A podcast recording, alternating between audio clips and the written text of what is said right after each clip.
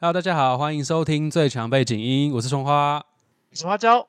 我们这个一样是梦境拼图的企划。那水莲今天也是在上班，没有办法跟我们参与录音。那我们这个企划呢，其实还有另外一个发起合伙人吗？合作人，那就是凭感觉动作的椅子。我们欢迎椅子。大家好啊！我是凭感觉动作椅子。那我要先来讲一下这个串联的单元叫什么？吼，就是叫梦境拼图。它呢，就是由我跟最强背景这两个节目一起共同发起的实验性企划集。那因为我们呢，就是分别。是上升巨蟹，跟我是射手九宫的人啊，所以呢就想说来发起这个实验性企划。那呢会在我们这两个节目这边分享来宾们对于梦的各种主题讨论，还有来宾们最近或者是从小到大。最印象深刻的梦境哦，那在各个来宾的节目那边会统一时间上架解梦说明。那关于解梦呢，就会交给最近买很多塔罗牌的葱花，他会用他的 塔罗牌，他会用他的塔罗牌帮每个来宾解梦哦，是不是超赞的呢？我们呢就是试图想要把梦变成跟拼图一样，邀请听众朋友们，让我们一起串联记忆，拼凑梦境吧。所以说，如果你对这个企划串联有兴趣的话，只要在 Spotify 搜寻“梦境拼图”，就可以收听其他的节目的梦境分享哦。所以，我们今天的参与来宾就是噔噔噔噔噔《西游记》Sharding。耶！嗨嗨嗨嗨！哎，你好高亢哦！我我觉得我声音会很低耶。没关系，音高亢。谁叫你要骑挡车？哎，这跟挡车什么事啊？没有关系。嗨，沙顶，Hello，Hello。嗨嗨，大家好，我是《西游记》的 Sharding，。那我也是同时经营阿特茶水间这个艺术相关的 Podcast 节目。两个都是吗？两个都是艺术的吗？其实《西游记》的话，大概五十趴是艺术，那其他五十趴会多一些我个人生活世界里面的呃分享吧。嗯嗯嗯。比较是属于你个人的频道，但是也是脱离不了艺术，因为你本身也是在学习艺术的一个人。这样，对我学习艺术，现在也在教学艺术。那主要的话，我会把在阿特那边我过去做的《西游记》的这个小单元，再慢慢的把它放到我现在这个新的同名单诶同名节目上面，就是把。过去我去哪里看展的一些新的分享，或是展览的介绍，都会移植到现在的《西游记》上。目前其实已经上架了蛮多集。嗯，也没有蛮多集，还没到十集吧。但是有一些像是可能在暑假的 live podcast 的活动，嗯，或是也有一些小的，嗯，比较近期的展览分享都已经上去了。那过去的是慢慢会丢上去，可能是我没有时间的时候，我就会丢 过去的集数。因为 Sharding 现在在论文地狱，是不是？所以会时间比较紧迫一点。没错，论文地狱，我觉得这个可能跟我们后面会聊到的梦可能有些关系。可能有在解梦的时候，其实，在解之前就会觉得说，这个其实已经一部分显化你自己内在的焦虑，然后在抽牌之后，再可以也是更加深的去印证啊，可能会再讲一些比较细的东西。可是我们这个就是等一下，或是在 Sharding 西游记的频道，我们会有比较详细的解梦，也就是一个拼图的概念。没错，所以西游记主要是那个你去看展的一些心得分享，这样。然后另外一半是你的生活，对，另外一半是我的生活啊。是台湾的艺术展吗？还是其实不限于台湾？只是现在刚好只能讲台湾。看我有没有钱出国，看有没有观众去抖那一下啊。对，也要需要听众抖那一下。开始要钱了，是？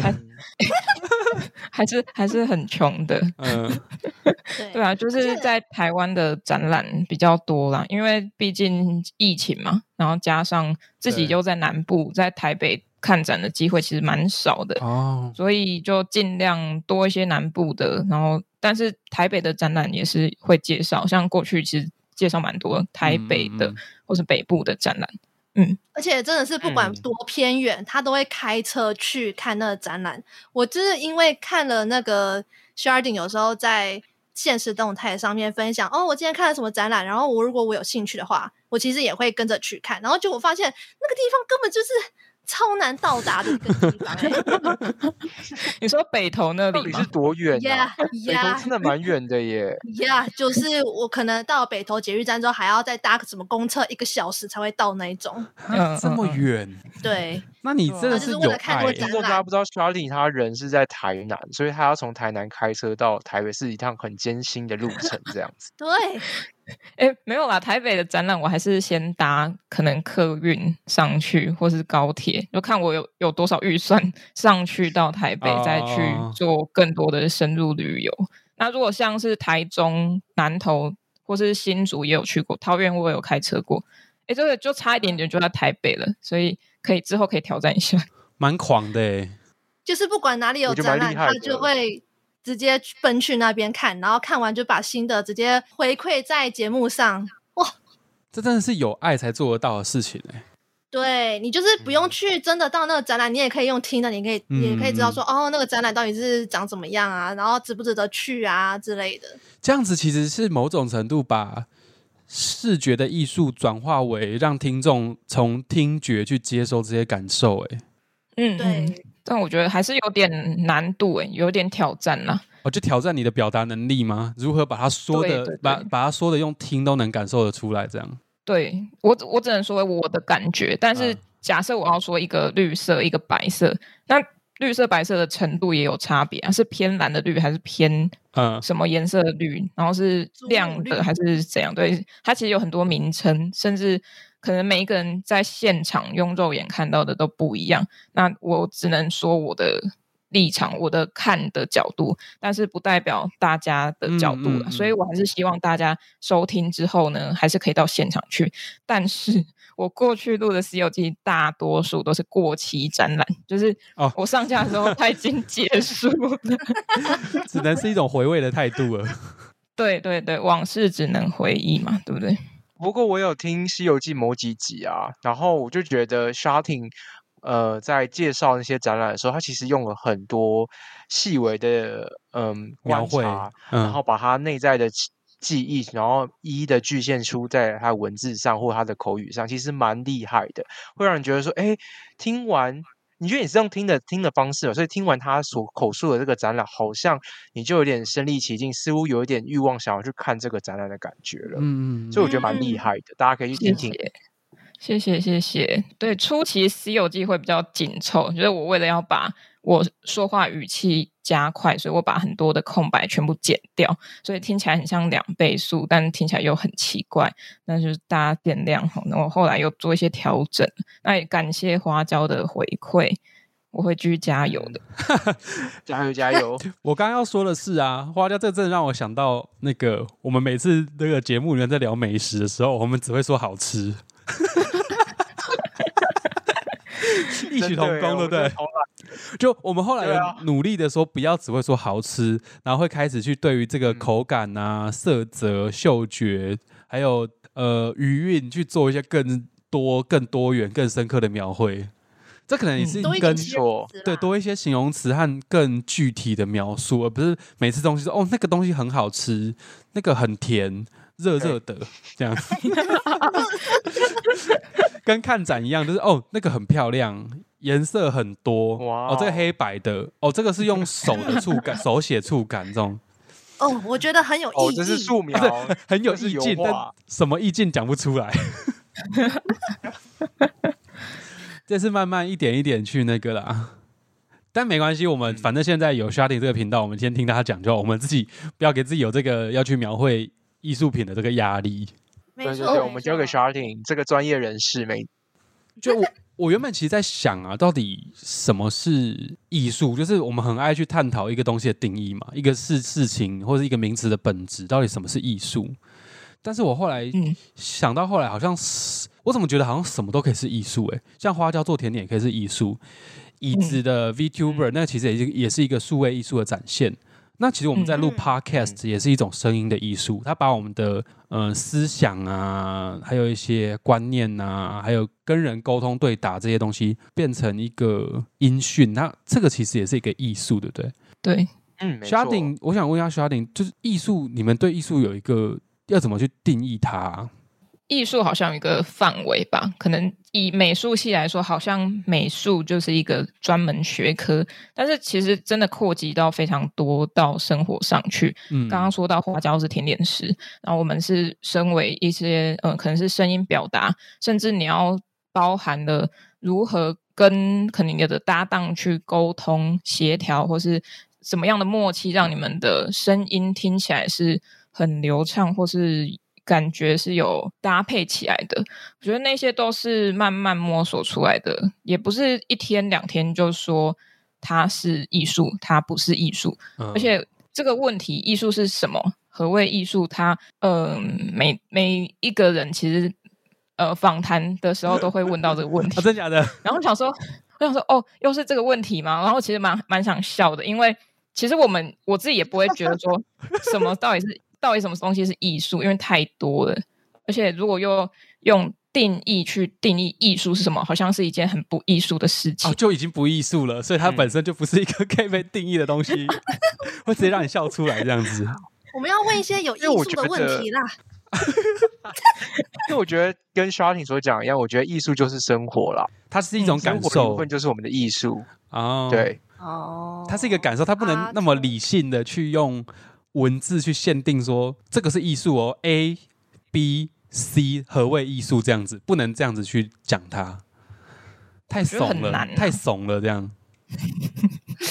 对啊，而且是呃，艺术有很多种啦，就是感官上的嘛。像我做的美术系，可能可能大多是是呃，大多数是那个视觉艺术。嗯，那我们声音创作者就是听觉艺术嘛。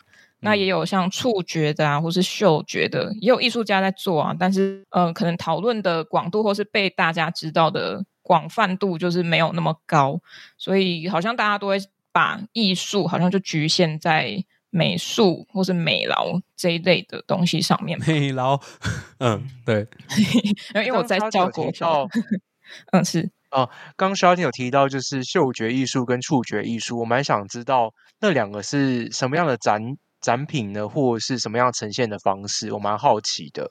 哦，像如果要举例一个艺术家，我可以举一个台湾的艺术家，叫做王德瑜，我很喜欢他的作品哦，因为他。通常都使用很常使用那个像是帆布去，或是某种特殊布料，那他是对对材质，他是去选择，呃，可能接触上会比较亲肤，就是你不会感到异，就是觉得有那种异材质的感觉。然后他就用那个布料把它缝成一个可能可以充气的。物件，所以它同时会有鼓风机，对对，它有超大鼓风机，或是因为它的它的东西不是不是只有一个小小的，它是很大到你可以像懒人骨头这样跳上去去跟它互动，然后或是有两个超大的，嗯，就是这个作品在你的面前，很像一面被挤压的墙，那你从中间穿越过去，然后感受到它。给你的压迫感，甚至你不觉得那个是压迫感，而是一种很舒坦、一个很被包围的的一种安全感。嗯，那他有另外一件作品，也是我刚刚说到那个很像懒人骨头的，其实它范围非常大，然后它就在上面，呃，它在每一层。不是只有一层布而已，它在可能是两三层、三四层的这样子不同材质的布料里面去撒了一些可能是香料或是呃什么，就闻起来会有味道、特殊香味的一些材材料结合起来吗？对对对，他就去挑选那些可能香粉，所以你铺上去的时候，它同时会因为空气挤压，让那些粉又飞出来，让你闻到那些气味。所以我觉得这个是蛮蛮经典的一个例子，大家可以去搜寻一下。王德瑜哦，我看到了，看到了，嗯嗯嗯，它的颜色也是让人比较安定的那种粉色调。对对对，哎，其实其实我有答案呐，我只是想听听看小点答案而已。就。你的答案？那你的答案是什么？就我认为，艺术它就是一个我们用各种形式表达出来我们自己的意念，那它就可以是一个艺术。那刚刚小丁说到的，不管声音、嗅觉、触觉、味觉等等，那只是用不同的媒介表达出来我们想传达的意思，那就会把它分类成各种不同种类的艺术。那艺术其实就是一种表达，这是我我自己相信着的答案呢。嗯，对，你是不是偷看我的答案呐？谁偷看你答案呐？那表示这个就是正确答案呐。因为我我昨天在思考这个问题的时候，我觉得艺术就是艺术家把他看到、接触到的情感，用他自己擅长的方式表达出来，跟大家分享。对对对，把他自己的情感分享出来，那这个其实就是一个艺术。嗯，你一定偷看我答案。谁要偷看你答案？我没有通灵能力，又还没有通灵能力了。对啊，所以像我们这一次的梦境拼图，这一次讨论的做梦，其实梦本身是不是也可以是一个艺术的展现？如果我们自己光是自己做梦，那可能不叫艺术。那我们这一次把梦分享出来，把梦记录下来，它是不是就可以成为一种艺术的形表达的形式啊？我觉得是可以啦，因为如果以美术史、西洋美术史来看，一定大家都会知道一个流派叫做超现实主义，对吧？对对对对对对。然后大家都会知道这个最有名的这个也不是最有名，就这个流派里面对最有名的就是达利。然后达利大家都听过，然后也大概知道他的作品长怎样，比如说软调的时钟，或是充满楼梯的女人，就是她身体都是一格一格的。的可能是抽屉或者楼梯等等，那他其实就会把他认为的这个梦境去套用，说哦，可能这个象征是什么？那我觉得那还是对于他本人的象征意义，而不是大众的。因为其实像是好像是弗洛伊德吧，他就很喜欢用梦的解析嘛，对对，然后他就会牵扯到欲望、性欲，甚至母亲的那一块去做连接。就是跟性有关。弗洛伊德不是那个吗？不是阳具崇拜吗？哦，对对对，阳具崇拜也是哦。但是我觉得那个还是有点太局限的啦，因为嗯，我觉得不不会只有单一个问题在跑。我觉得它是一个纵观全部的，呃，在看这一些事情，就是看你的梦或者看你的生活。哎，我有一副牌，一副塔罗牌，它真的叫做超，就是超现实主义塔罗牌。你说他的画风是超现实主义？对，那这副牌其实是被我预定要拿来解梦的，只是我的道行还没有升到可以把这副牌拿出来了。但是我所以我就先放在心里，就知道有这件事情这样。啊？为什么他还有分道行哦？我自己啦，我自己给自己的那个能力界定。球妈今天说我才两趴。不是这个，我们先哦，先先别哎。已经已经播出了哈哦对，已经播出了，对，就球妈说我可能一些前世的承袭下来的记忆，那在我现在目前修行的进度可能才两趴，就还要再继续努力这样。只是，没有，这不是重点，我只是想说，我有一副牌刚好就是超现实主义，那里面就有达利啊，还有其他的艺术家，但我我忘记其他人叫什么名字，反正他是这副牌就是充满着那种超现实的结构组合和画风。我等下再，我会把这副牌的部分的那个大阿尔克纳的图，我把它放到那个好了，放到 IG 的贴文上面给大家看一下它的那个牌面长什么样子。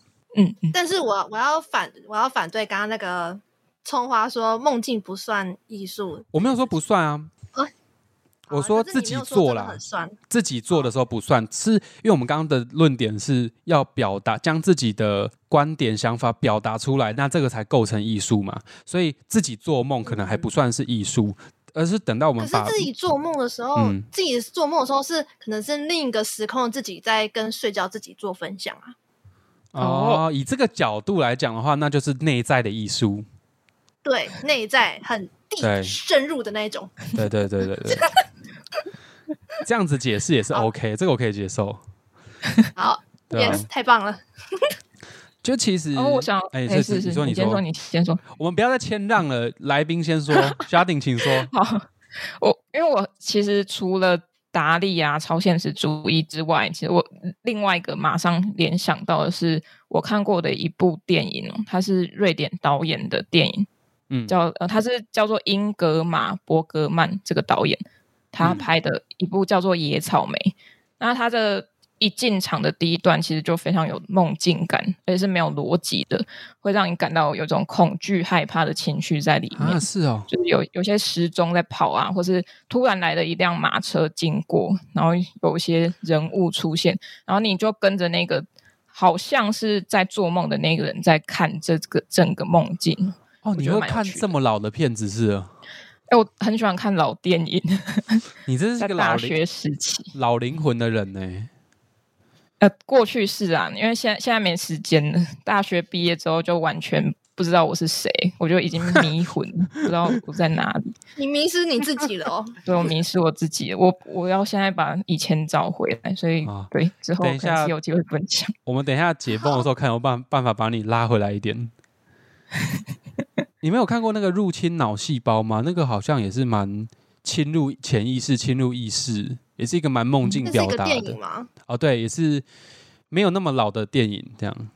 它是侵入一个杀人犯的杀人犯的头脑里面，只是它的画面和场景其实是也是用呃很意识、意识流、很艺术的一个色彩表达和一些行为和肢体动作去呈现一个人的潜意识。就那一部片我，我自己觉得是觉得蛮好看的。我很怕我看不懂哎、天哪！不会啊，你一遍看不懂，你就看两遍嘛，对不对？哎、他的他的画风很，他的很梦境很超现实哎、对啊，《野草莓》跟《入侵脑细胞》这两部电影推荐给大家，我是没有看过野草莓，但是有听过野玫瑰啦。对，谢好谢？谢谢，好，谢谢。我们继续喽。好，OK。对，呃，对，因为其实刚刚有提到，我最近收了很多卡牌啦，那也是 Sharding，你是是也有在玩塔罗吗？哎，去年吧，哦，去年是不是？买，现在是也在玩论文，我不想玩论文，好烦。还要玩小孩，在玩小孩吗？有，我怕被告啦，先不要玩。什么意思？哦，那你是哦买很多塔罗牌喽哦？哎，上次其实椅子二月的时候有来我们的那个线下的活动，嗯。我们那时候是新年开春，然后做了一个阿特茶水间有办一个活动，啊。啊，我带对。牌，，嗯，对对对，那那天我带塔罗，就是最一般的那个韦韦特，对韦特，嗯，那不是我一直想成是不是韦特糖，他他也有带啊，我也有一副。哦，然哦，后还有这个是什么浪漫天使吗？哦，天使天的，它它会有一些天使的一些提醒话，对不对？他也没有到画耶，他就是一段句子，一个文一个文字，对啊，就是天使提醒的概念。嗯嗯嗯，然后还有彩虹卡，哦，彩虹卡我也知道，它会有一句话，然后一副牌好像有几百张吧。对，有两百四十五张鼓舞什么鼓舞人心的卡牌，它好像我觉得太鼓舞人心了诶。哦，这太正向了，是不是？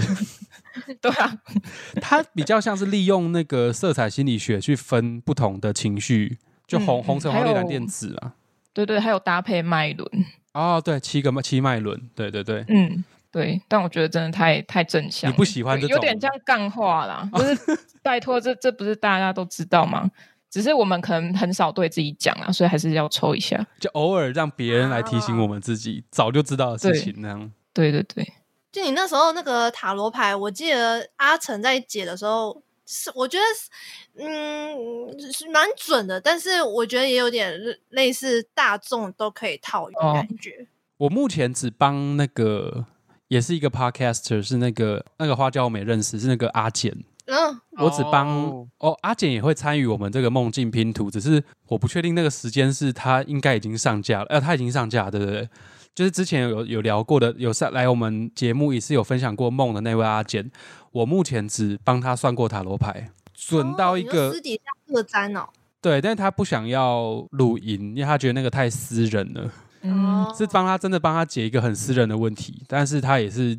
我就是不知道，有时候就很难很难去解释为什么会抽到那个牌，因为那个牌完全就是他现在的状态，嗯而且是还非常非常非常局限到不行的一组词汇，就是他，就所以也不是说我随便乱讲就会讲到他这样，嗯嗯，反正他有时候很奇妙啦，对啊，那你那个卡牌，你都是都会挑什么样的图案去买啊？还是你都是全部都买？跟买水晶矿石一样啊，演员对啊，哦，哦，演员哦，不是那个 actor 哦，是那个嗯嗯嗯，那个眼眼睛睛的缘缘分分，没错，是真的看到觉得喜欢这个样，他的那个，我觉得画师蛮重要的，画师的画风有没有对你的胃口？嗯还有不是有些边缘还会镶金边，对啊，对啊，对啊对啊。但那个镶金边其实也要看诶、因为有的就镶的很刻意，跟它的牌面搭不太起来，那那个就不会、就没有抓到我，所以那个也也不一定会直接抓到。嗯，像我那个什么浪漫天使那一副就有金边，哦，是哦，对，马上来查。我听说那个会比较难洗牌，是吗？对，它会粘住。哦，对啊，因为它会对它会粘住，所以你要一直把它拨开，然后再一直洗冲洗这样。哦，哦嗯哎，我也是看演员在买牌诶，因为那时候我其实对我那时候有点消那个那叫什么塔罗牌，就那个时候就狂看，疯狂看疯发疯啊！那个椅子最清楚，那个什么叫发疯？真的然后就一直下订单到购物车里面，就一直就把他们加进去加进去，结果来就是要什么付款的时候，他就说哦那是中国的货源，所以要进行认证身份的动作，就要有那些资料。我就想说，呃太不太不友善了吧，所以我就直接全部放弃。那我等一下偷偷推荐你，偷偷推荐你一家，还不错。嗯，好哦，对，因为我之前昨天我最近就是也有在看有没有哪一位 VTuber 通常都在算塔罗或者在介绍塔罗占卜这一方面，结果他就说有一个 VTuber 啊，是我有找到，但是他就说他是对于只要塔罗牌上面的画风只要有乌鸦或者是嗯奇幻类，或者是有花草类植物啊什么的，他就是会整个中了脑对直接中，他就是想要直接买，所以他那时候他在介绍他有多少副塔罗牌的时候，好像有四五十副吧，超多，哇输了，输了，输了。加油！我们这个不对对对比吧，拜托。对对对对，花椒花椒说的完全正确，没有必要比这个东西。这什么要比比这个东西？塔罗牌拿来用就好，有个比较无聊对，就是演员对了，但是。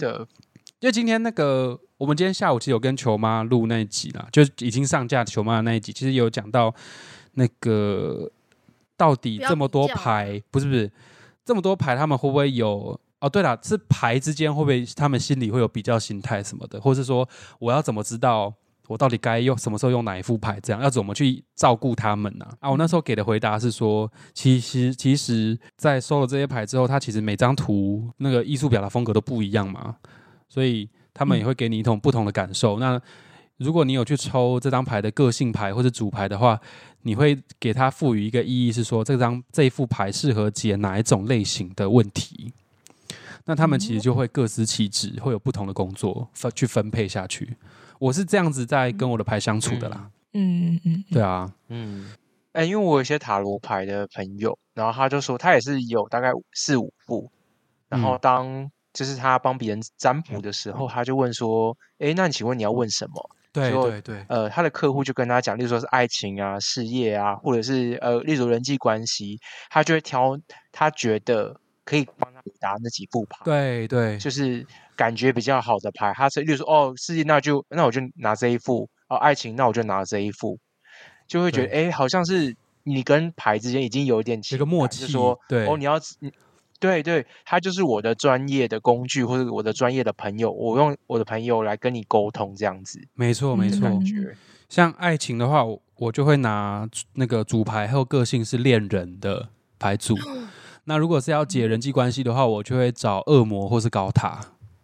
哦，那如果是遇到比较冲突的人际关系的话，我会选择我一副那个猫咪塔罗，因为嗯，so cute，对，就是利用它这个图像疗愈人心的画面，然后再加上那张牌的，我那张牌的个性其实是高塔高塔，也是属于一种突如其来的强化转折，或是一些遇到人际关系的困境的时候比较适合的一个牌组。嗯对，其实我会有一种这样子的自己的分类啦，所以其实也不是说都来了，然后就把他们搞不清楚啊，摆在那边这样子，其实也是有一个嗯规则存在啊。哎，那你们有在看那个吗？YouTube 上面有人在解牌，就是有大众有有占卜，有你们啊，会看哪一个的啊？我自己是会看那个宣女的，仙女，嗯，有一哦个叫宣女，那你跟我们都不一样。他人在法国，然后他是台湾人，然后他我觉得因为他的声音我觉得很舒服，哪个轩？听？起来很轩是草字头的轩，嗯。轩女嗯，啊，呃，哦，有第一个就是哎，我觉得蛮棒的，就是他的嗯画面，因为他都是用一些自然光、或是哦好直接比较订阅，天然的感觉，呃，而且他在因为不是都会盖牌嘛，然后很多可能是直接写 A B C 或一二三，对啊，或者是放一些物件在上面。可是他通常都是放一些花花草草，就是他去他啊家外面的花园捡下来的，或是捡到的一些果实，我就觉得很棒，就是很很有一种，不知道磁场，觉得有对有有对到，我觉得这这就对了，就是要对到。嗯嗯嗯，我分享两个，好。有我那个刚宣女我已经按订阅下来了，我我觉得那个感觉还不错，嗯，而且有猫咪，有猫咪，哦对，有猫咪就两只猫，对，有猫咪就要订阅。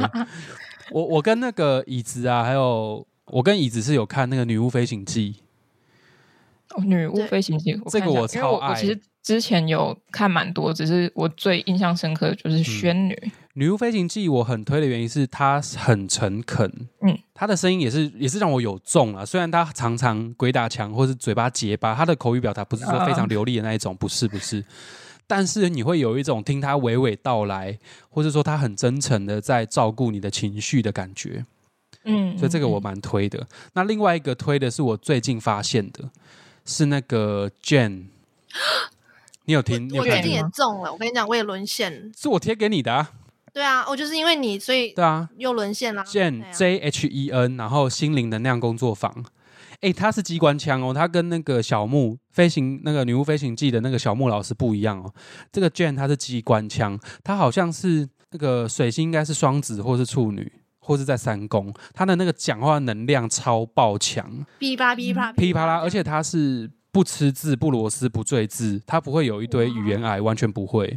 可是我有听他其中一集，他是会对于呃，如果那个讯息太强烈、太呛瞎的感觉的话，他会先停下，然后说，嗯哦，嗯，我要思考一下要怎么讲比较。他会翻译他会在这种嗯时候委婉。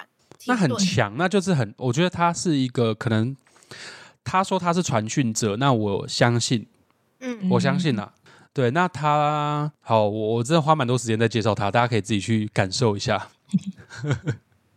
哎，我发现我有看过《女巫飞行记》，我真的也蛮认同葱花刚说的，他不是一个善于很流利表达的人，但是他真的有有一种诚恳感，很像真的是你身边的好朋友，就是哦不要这样啦，还是或是哦推荐你去这样啦，对对对对对对对对对，我蛮喜欢的，我个人是蛮喜欢的。那你们有看 Star Sea Soul 吗？谁再一次就是他也，他也是一个塔罗占卜。？Star 我 Sea 吗？之前是对 Star Sea Soul 这个 channel 的嗯，它它是那种呃，虽然你会觉得他废话，我啦，我是觉得他废话有点多，但嗯是他也是给一种给大家有种疗愈的感觉，嗯，对吧？然后有时候也是觉得看到准 Star Seed，哦，星际种子啊。嗯嗯星际种子就是那个啊，那个各种不同星球的那个追寻。对对对。哦，这个好。但我觉得有时候听他讲话声音就很适合睡觉，因为哦，哦，太太太沉稳，了是不是？对啊，哎、可是为什么用卡牌的人都会搭配水晶矿石？是不是因为就像球妈那样，会有一种讯息的传达？不知道哎、那你们是先接触卡牌，再接触到矿石，还是反过来？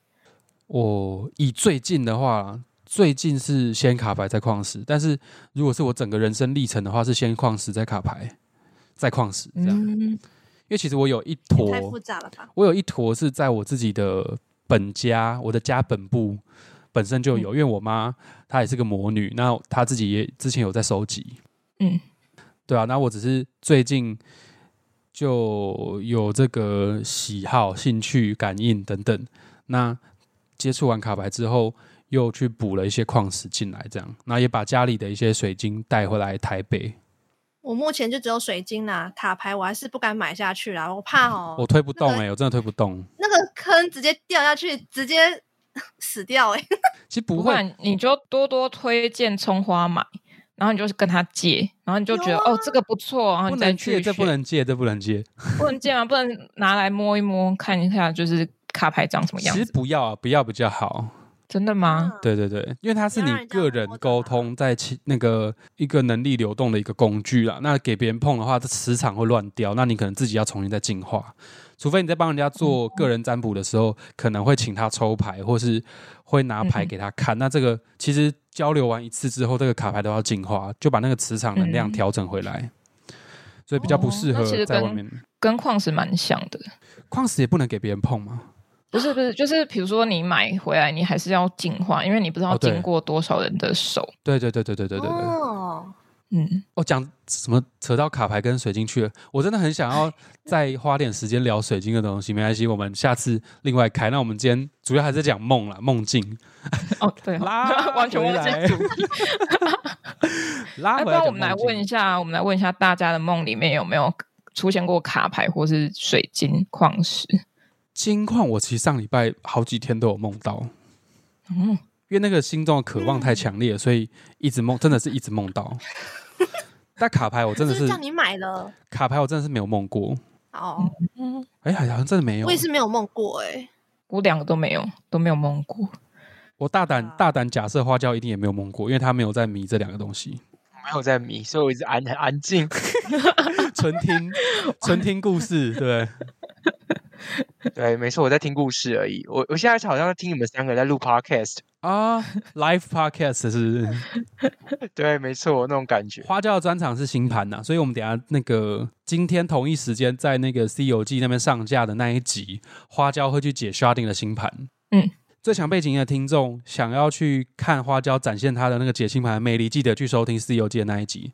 那如果是 《西游记》的朋友，刚好听到这一集在跟最强背景音在讨，还有椅子这呃凭感觉动作椅子在讨论呃梦境相关的东西的时候，想要听 Sharding 的梦怎么解，还有他的星盘，他这个整个人赤赤裸裸的被花椒整个扒开剖析的话，也记得要去听《西游记》上架的那一集。嗯哼，嗯哼，没错，没错，人情毕露的啦，真的。哎，其实我还没，我我没有仔细看，但是我只觉得你的，我简单讲，就非常简单，就是你的课题好像都是跟人人群外在比较有关联。好，我们我等下这个给花椒去解。那我们接下来来听一下 Sharding 这一集要跟我们这次要跟我们分享的梦境是长什么样。我们让你让你自己讲好了。嗯嗯嗯。其实我那时候在跟春花聊到到底要讲什么梦的时候，我有点小小的困难，因为我每次做梦都会是蛮醒来，可能就是当下五分钟、十分钟，对，那个时候很印象深刻。但是到了可能十分钟后，我就完全忘记，或是有点破碎。可能醒来你只会记得某一些比较印象深刻的事情，所以没有一个很呃完整的梦。所以我为了这次的这个交流的活动，这。梦境拼图，所以我就梦吗？对，没有没有，我是努力记梦啊，棒啊，好棒哦，谢谢。哎，其实那个是普大家普遍的一个问题啊，就是我自己也是，因为会就算眼睛张开，你知道说刚刚那个梦好精彩，但是你真的没有力气去起来把它记下来，真的没办法。对啊，我直接想说好想睡，为什么？对，然后就睡回去了。对，我先岔题一下，我有一次，嘿。哎，请说。我先查了一下，我有一次就是早上起来的时候，我想说，我一定要记把那个梦记起来。结果就打开我的 Apple，然后打开那个，我就睡着了。我就打了打，我就打完，然后我就呃昏昏沉沉睡着。就一醒来发现，啊，我只有打到“手炸烂”这三个字，我就睡着了，我什么都没有打到。手炸，我真的我要解花椒的梦，真的解不到，你知道吗？我真的解不到。我永远解不到，因为我醒来永远都只有那几个很破碎，而且就只有那种很奇怪的单字，然后我就是又昏昏沉又睡回去。重点是我不是那种睡回去之后梦可以继续的，所以说我又回去做的时候又是另外一个噩梦。我想说，到底到底是哪什么意思？下来呢？我就觉得，我就想要把那个梦记起来，也记不起来，就觉得好烦哦。没关系啊，我们就随缘呐。真的，这次 sharding 其实我跟他催稿催了两三次吧，他都说他的梦每次都忘记啊，或是说太碎了组不起来。那后来真的挤了一个完整到不行的梦，而且真的是这个梦花椒一定超有感，我自己觉得，因为跟花椒的那个压力好像好像。真的？你说 sharding sharding 的吗？sharding 的梦，对，我们来听他说。OK，好，了吧。那我的梦在讲。呃，一个场景，它的背景是在全班在考试的一个现场，教室现场。那学生有各种人种，哈，不管是性别还是长相，或是年龄，其实都有各种人。然后也有我不认识的，基本上都是我不认识的大多数。然后，可是我可以知道一个资讯，是我知道这一班这一个在考试的现场，这个年级好像是偏低的，可能是在。国小一二年级的这个阶段。那我们考试的内容是要解答刻漏字的题目，然后我们都有一张试卷，老师会嗯把上面的字句全部念出来，就是他会把完整的字词念出来，然后你要去把空格的那个字写上去，然后填上正确国字。但是我在考试的上一周好像没有来上课，是请假，所以我不知道课堂进度到哪里，然后学到了什么内容。我就想很久，很多题我都不会答，大概在要 到一半，有没有很很可怜？就是到一半，就我就开始想说，啊，这好难哦，我要怎么写？而且有一题我一直写错字，我就一直很想要去修正那个字。一开始是想要用笔直接，可能他比如说描它，对不对？对，去描它，把它看起来很像那个字，但是一直没有描好，就一直修改没有好，所以就。跟我右边的同学，那我知道那个右边的同学是谁，她是我幼稚园到国小毕业都很好的一个女同学，我就跟她借立可带，然后她好像拿了两个给我，而且那两个是那种蓝色跟绿色的，就是宽的跟细的那种立可带，嗯嗯嗯，然后所以我就跟她借。然后修正好了之后，但是同时考试还在继续嘛，它有点像是老师在一直讲一直讲，所以我只要错过了后面几题，其实也都会错过，所以耽误到我后面几题的作答的时间，然后也没有仔细听到老师在念什么句子，所以后来我就要交卷了，因为大家也开始要交卷，我很紧张，我想说考会不会考不好，所以我就跟我右边的那个。女同学那个好朋友就说：“哎，可不可以借我偷看答案？”然后可是 因为我其实离他大概有一个手臂的距离，然后蛮远的。对，其实蛮远的。然后我就看，然后他他其实有要拿过来，就靠近一点给我看。但是其实我眼睛视力不不太好，所以就是看不到，不太清楚。然后也觉得很麻烦，所以我大概过一秒两秒之后，就想说：“干，那就不要看好了。”我就跟他说：“谢谢，我不要看了。”然后我就直接交卷。然后其实同时呢，在我偷看朋友考卷的时候，我的手机放在我桌面的左侧。那个时候一直有人打给我，所以手机在震动，但是没有响，没有那个声音响出来，就一直震动。但是我为了要看答案，所以就不理那通电话。然后后来我才发现，是真的，就是在梦。之外，现实生活中真的有人打给我，救了你，我就醒来，对，我就醒来，然后就跟他说：“感谢你拯救我的梦，因为考试好累哦。”就是这样，好辛苦哦，很辛苦的梦，超超累，超累的。就跟我差不多啊，我的基本梦都是这个样子啊。啊，花椒的梦都是这样，他都梦到考试。嗯。我翻开来都是可怕的数学考试或是物理考试，我都看不懂那个力学向量，永远都难倒我。到现在还会梦到这些哦？还会啊，我最近前三天才梦到。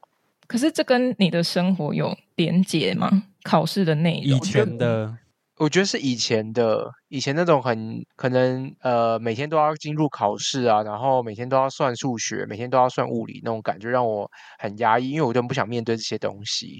因为它让我头脑很胀吧。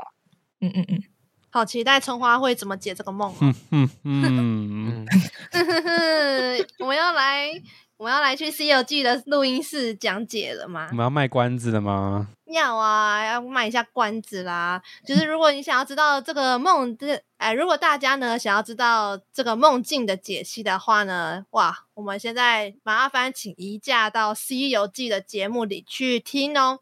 那如果你想知道这个串联还有哪些节目参与的话，可以直接到我们三个人的 IG 就可以知道了。还是四个人？就是在最强背景的 IG 凭感觉动作跟那个《西游记》，没错，就可以知道了。那如果你不想要这么麻烦的话呢，也没有关系，你在 Spotify 搜寻“梦境拼图”就可以收听喽。或是应该是在各大收听平台吧，Spotify 跟 Apple Podcast 你打。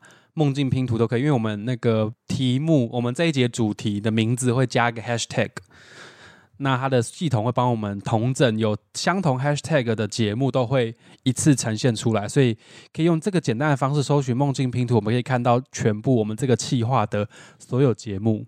没错，只要是最强背景或是凭感觉动作的，都是这个来宾的梦。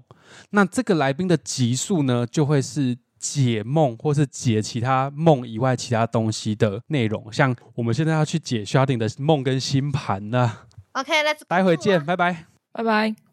拜拜呀。好拜拜。